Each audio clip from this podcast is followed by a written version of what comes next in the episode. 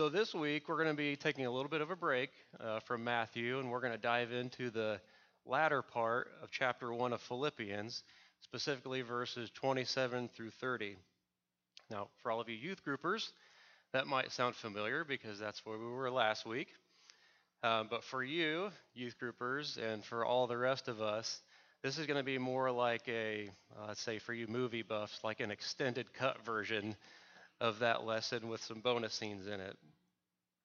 So, as we've been moving through uh, Matthew's gospel account, the disciples are now being briefed on their upcoming mission to declare that the kingdom of heaven is at hand.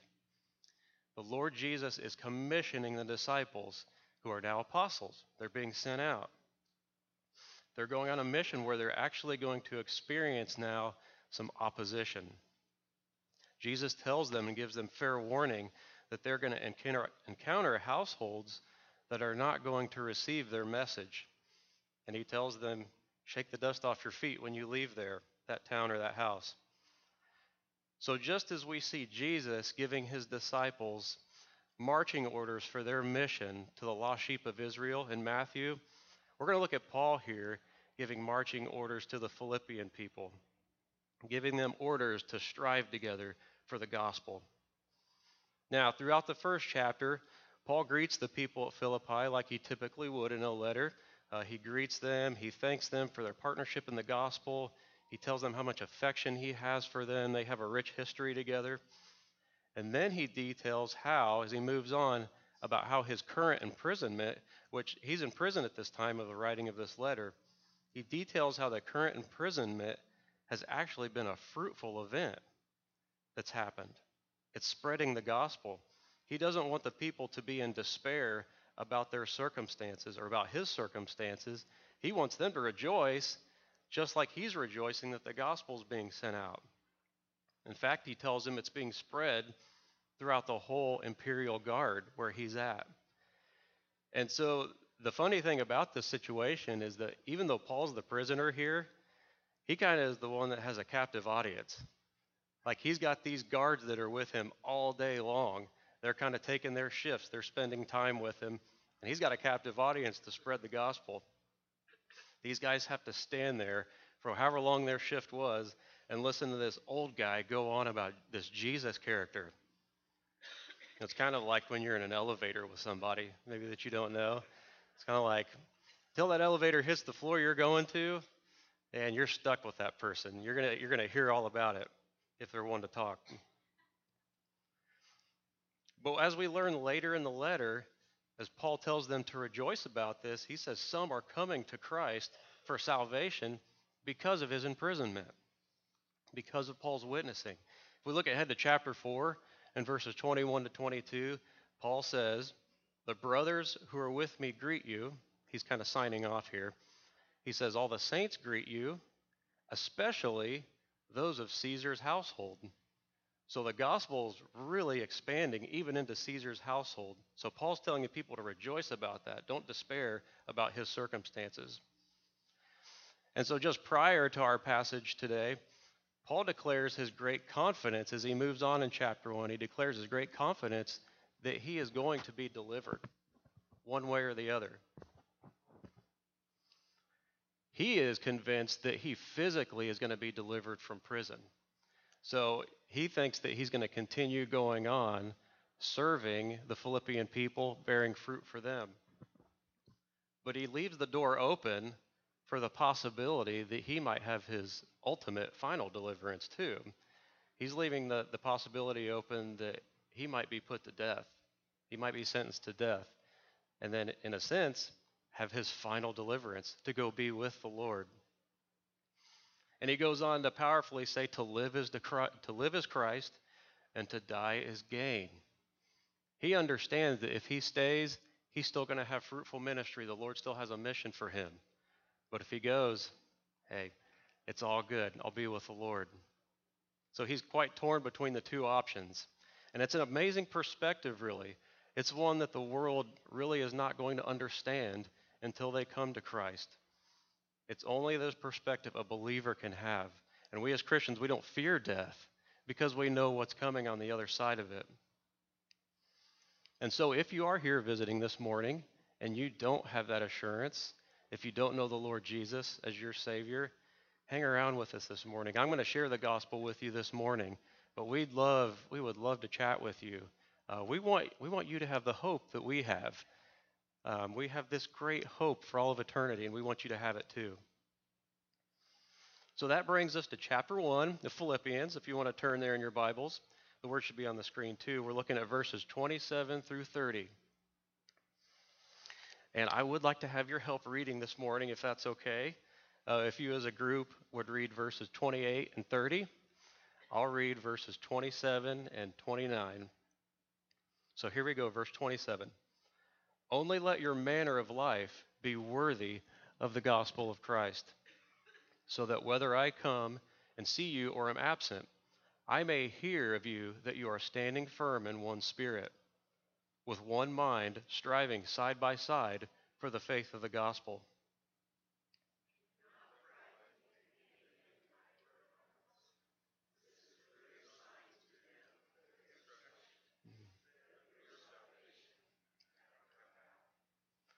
For you guys are excited this morning. You can keep going if you want, but I'll, I'll, go ahead and read 29. For it has been granted to you that for the sake of Christ you should not only believe in him, but also suffer for his sake.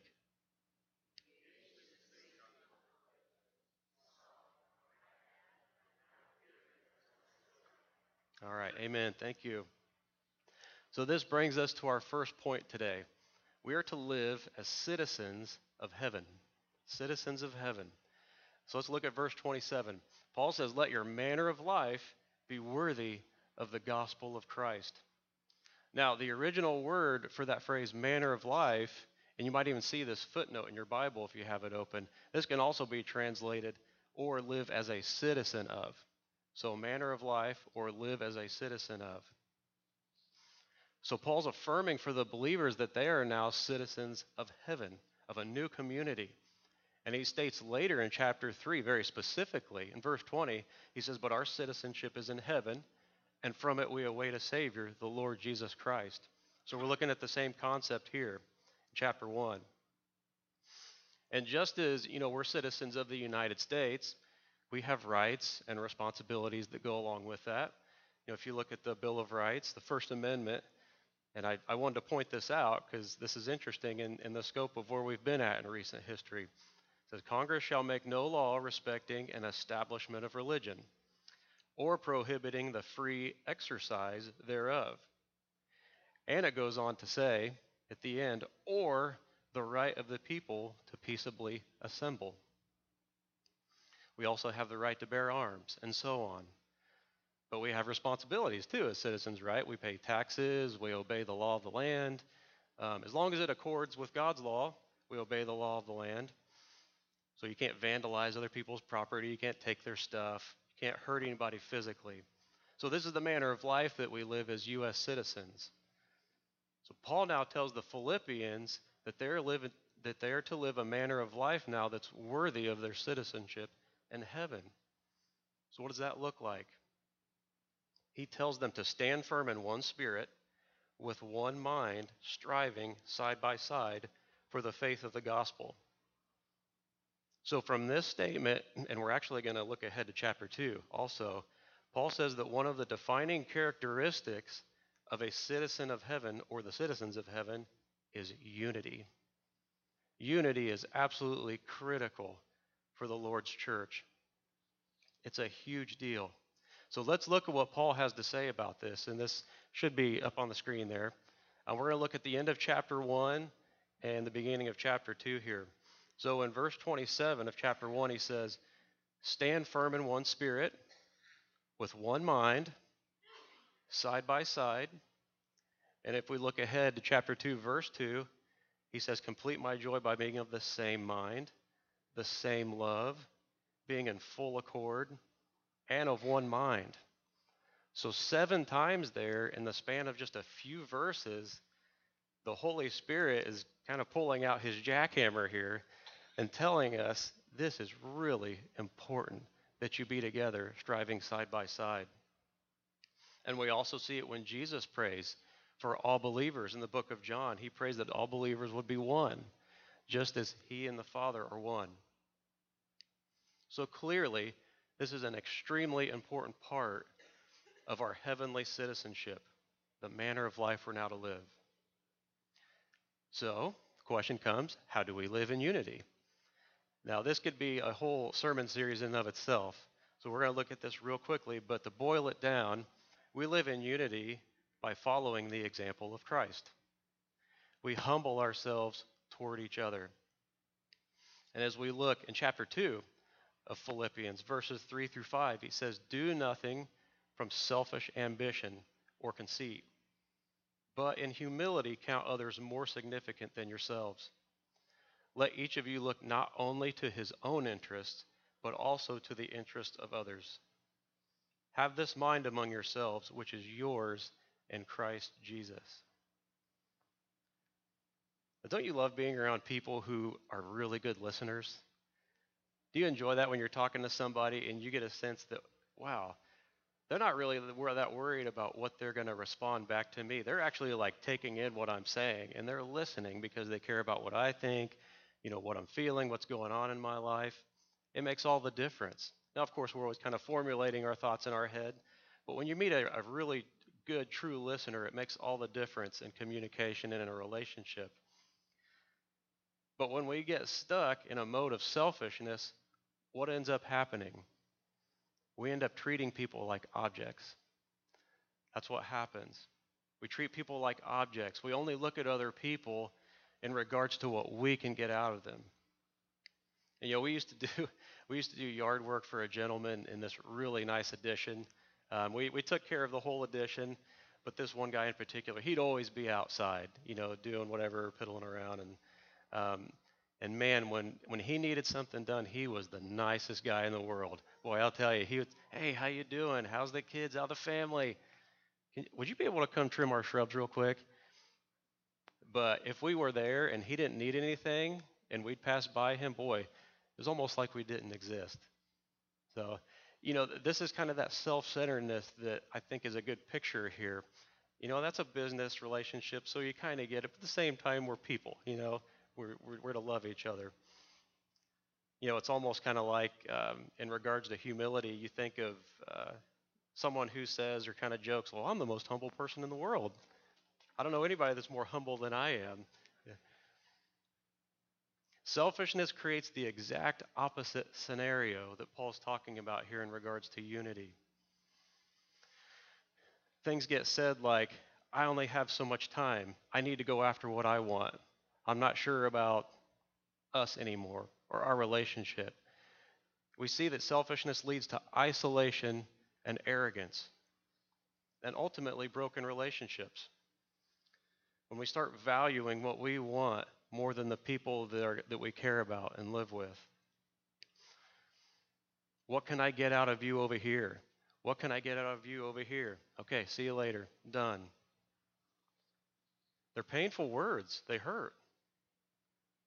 And that is far from what God's desire for us as His people. The Holy Spirit showing us a different way to live in unity as He's speaking through Paul you know, Brittany and I, when we were first married, we, we made the decision that we're not, we weren't ever going to let any issue become more important than our relationship. Like our marriage and our relationship would always be the most important thing, even when we maybe had some sort of thing that was trying to divide us. But the other person was always more important than whatever we were talking about. And I'd like to read for you a story of, of a beautiful example of what we're talking about this morning of humility and selflessness. Has anybody heard of Amy Carmichael? Okay, a couple of you have. Yeah. And this is a uh, article that I've taken from Ligonier.org, um, and and it's long, so stay with me here. I'm going to read it to you, but it's really powerful. Just act like you've got some popcorn. It's a bedtime story or something. Just don't fall asleep. Actually, I got to tell you a story about falling asleep in church. Several years ago, I I was working not overnights. I was working four on, four off, and you know, working overnight, and I was having some health health issues at the same time, and I just had a stretch where I could not stay awake during the sermons. And so this went on for, you know, four, five, six weeks. And finally we came to a week where we had we were having a pitch in after the service, and I end up right behind JD in line while we're going through the line, and I said, Hey man, I gotta confess, you know, I've I've been having a really hard time staying awake during the messages, and here's why. And he looked over at me. You know how he does. He just kind of smiled real graciously. He's like, I know.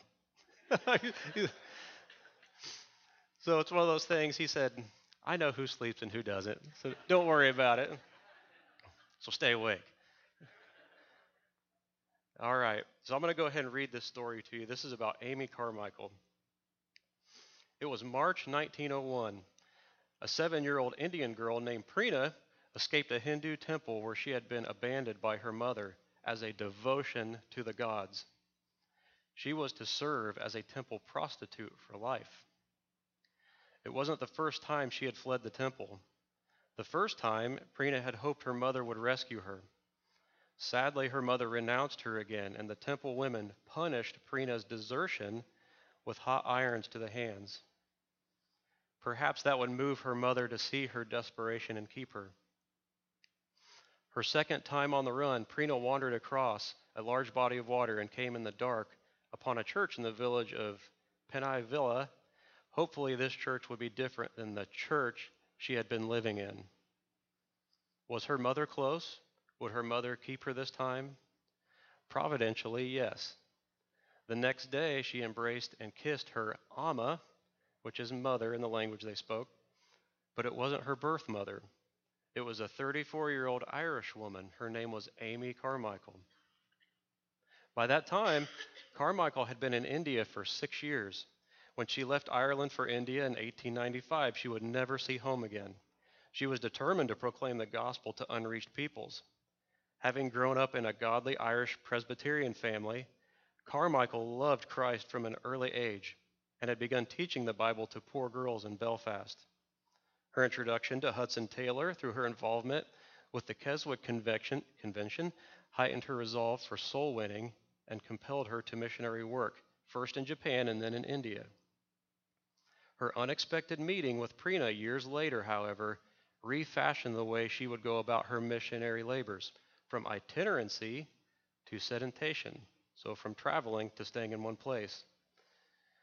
Carmichael learned from Preena of the horrific underbelly of the Indian caste and Hindu cultic system, which in turn imposed an insurmountable burden on Carmichael to snatch as many children as possible from its snares.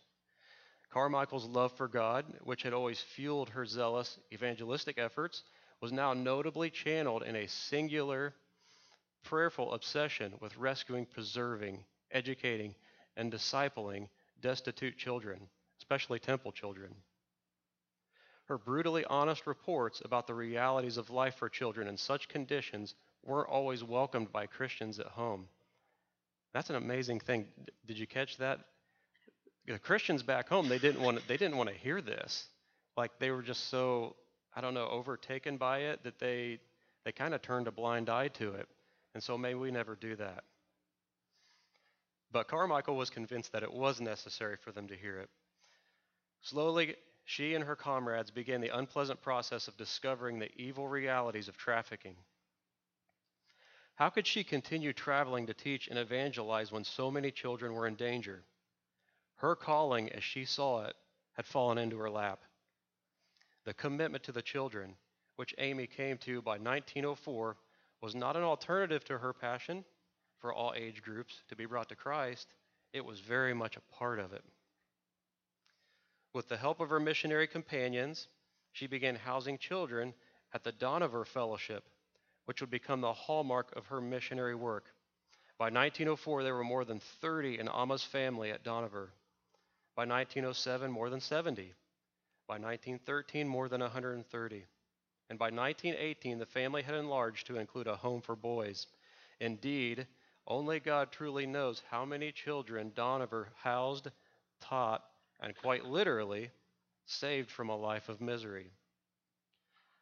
Life at Dohnavur was characterized by love, laughter, and hard work, fun, and most importantly for Carmichael, a robust Christian education. God's two books, she says Scripture and nature, were the foundation and the roof. Carmichael cared for the various needs of the body and of the soul. She was fervent in prayer and expected great things from the Lord. And she saw no shortage of needs fulfilled by extraordinary providences.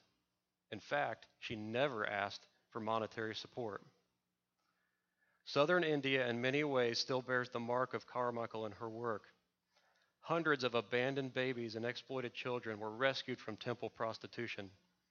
Converts were made, churches were formed, people were baptized, all in large measure connected in some degree with Amy Carmichael's relentless labors. And we're closing up here. Sadly, Amy suffered a fall in 1931 that, her, that left her immobile and practically bedbound for the remaining 20 years of her extraordinary life. In God's providence, however, her immobilization was probably the only way that she would have been able and willing to write her many books that are still beloved today. One such book offers her reflections on love in the Christian life. In it, she writes, and this is, this is the point of this whole thing. This about brought a tear to my eye when I read this. In it, she writes, If I have not compassion on my fellow servant, even as my Lord had pity on me, then I know nothing of Calvary's love. If I have not compassion on my fellow servant, even as my Lord had pity on me, then I know nothing of Calvary's love. Amy understood deeply how the love of Christ animates a life of faith and obedience. Her life and ministry questions us Do we love Christ enough to forsake earthly comforts? And we talked about that a couple weeks ago with the disciples. Further, Amy's life clearly turns the old adage upside down that she was so heavenly minded that she accomplished remarkable earthly good. So, Amy Carmichael, that's her story, and thanks for bearing with me on that. So, what an example of selfless love, of humility, of selflessness that she displayed in giving up her life to go care for the needs of others, of considering others better than herself. So, not only do we live in unity with other believers in humility, but as citizens of heaven, we preach the true gospel. We are to fearlessly proclaim our faith. Verses 27 28, it says, striving side by side for the faith of the gospel and not frightened in anything by your opponents. So, what is the true gospel? I told you we were going to share that this morning. We're sinners. We're separated from God. There's nothing we can do to get back to God. We needed him to reach down to us, and he did powerfully. He came to us through his son Jesus Christ in the flesh. He took our sins with him to the cross, taking our punishment. He died, he bodily rose again. You know, Jesus didn't just say, you know, I'm going to rise again, but it's just going to be spiritually. There'd be no way to to confirm that, right? It'd be like, okay, well, I'll take your word for it. You know, we'll never be able to see it, but he rose bodily to be able to confirm what he was teaching and who he was. So he paid for our sin. He's conquered sin and death for us. And those who put their faith in Jesus will have their sin removed and be united to him forever in his resurrection. Amen.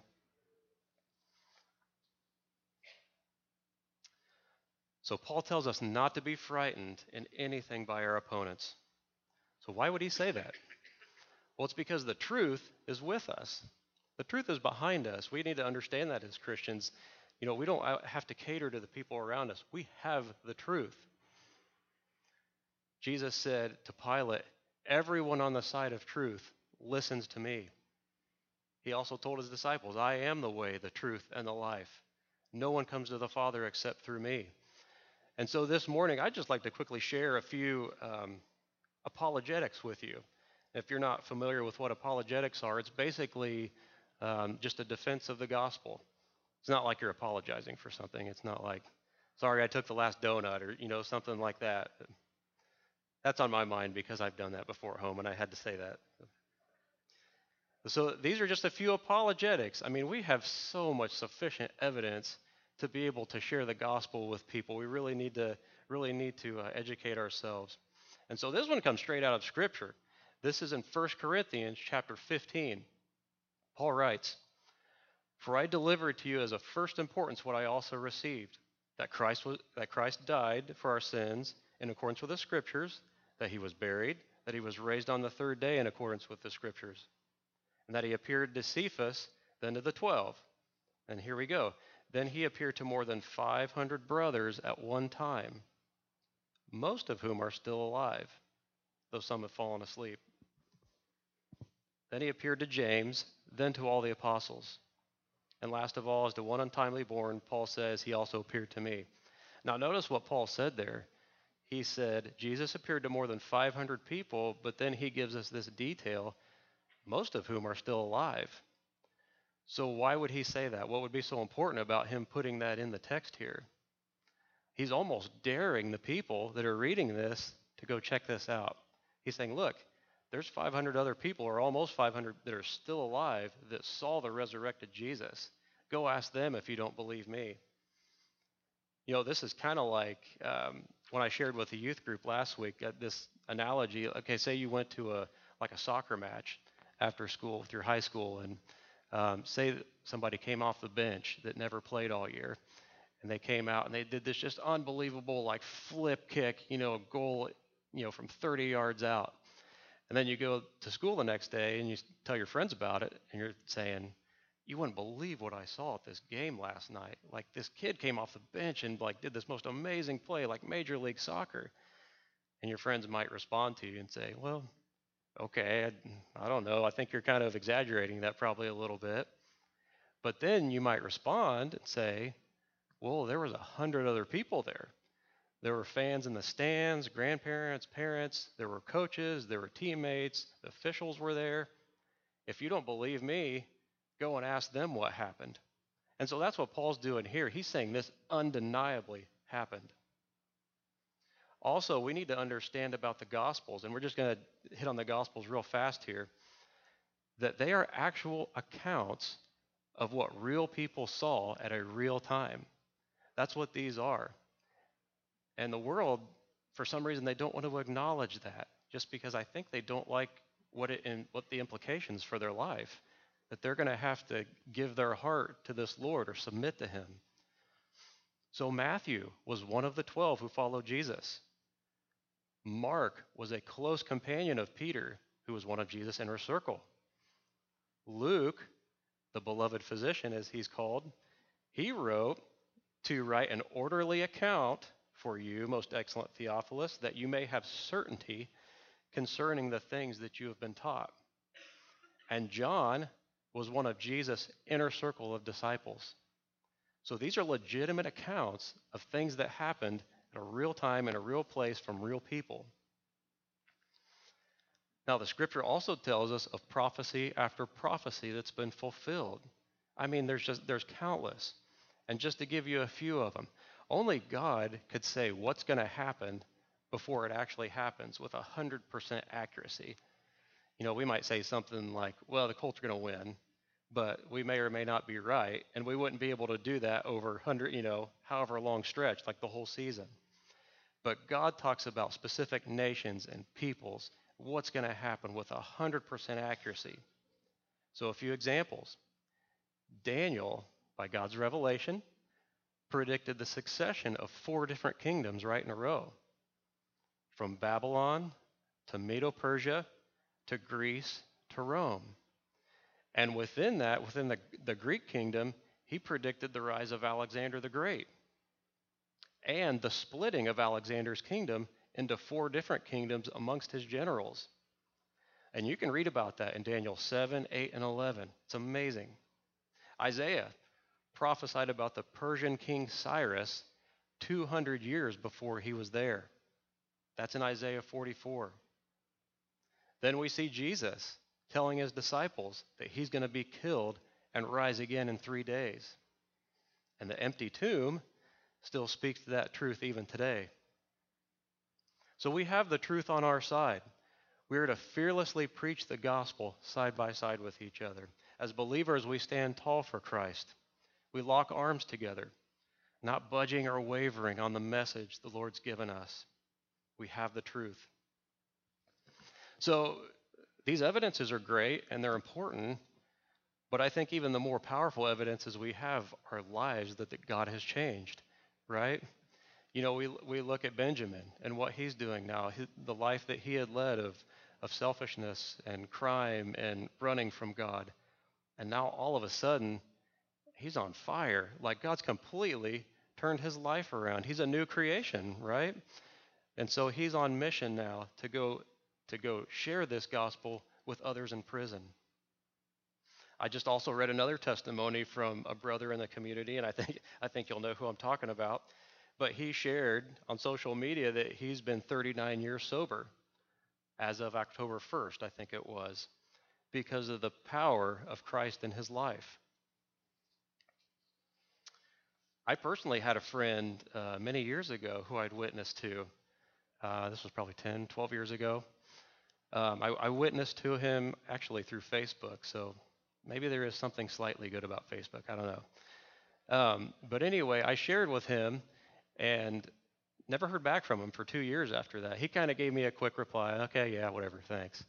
Two years went by, and all of a sudden I get a message from him two years later, and it's like this book he's written. I'm like, whoa, something, something's up here. Something happened.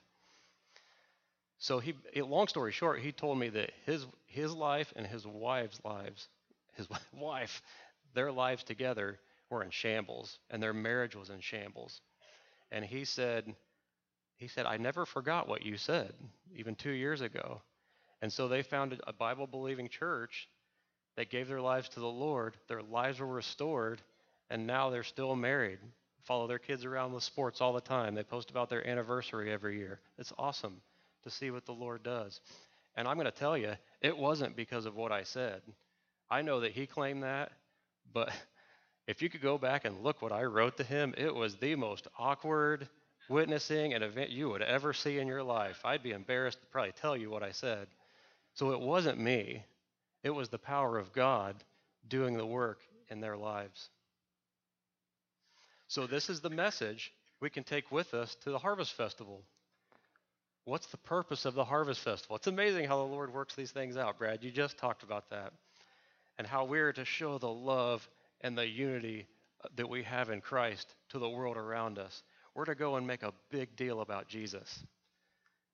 He is why we're there, to share Him with other people. Of course, the games are fun, it's a great time, the food's good, but man, we're there to show them the love of Christ and enjoy fall, which I'm sorry to those of you that don't like fall. Some of you don't like fall very much, but I'm going to put my sweatshirt on and uh, smell in the pumpkin pumpkin spice as long as I can. We want these people to have the hope that we had, like we talked about. We want their lives to be changed from aimless and hopeless to now having a mission and a hope of doing service for the Lord and being with Him forever. So, with the truth behind us, we are to fearlessly proclaim the gospel side by side with each other.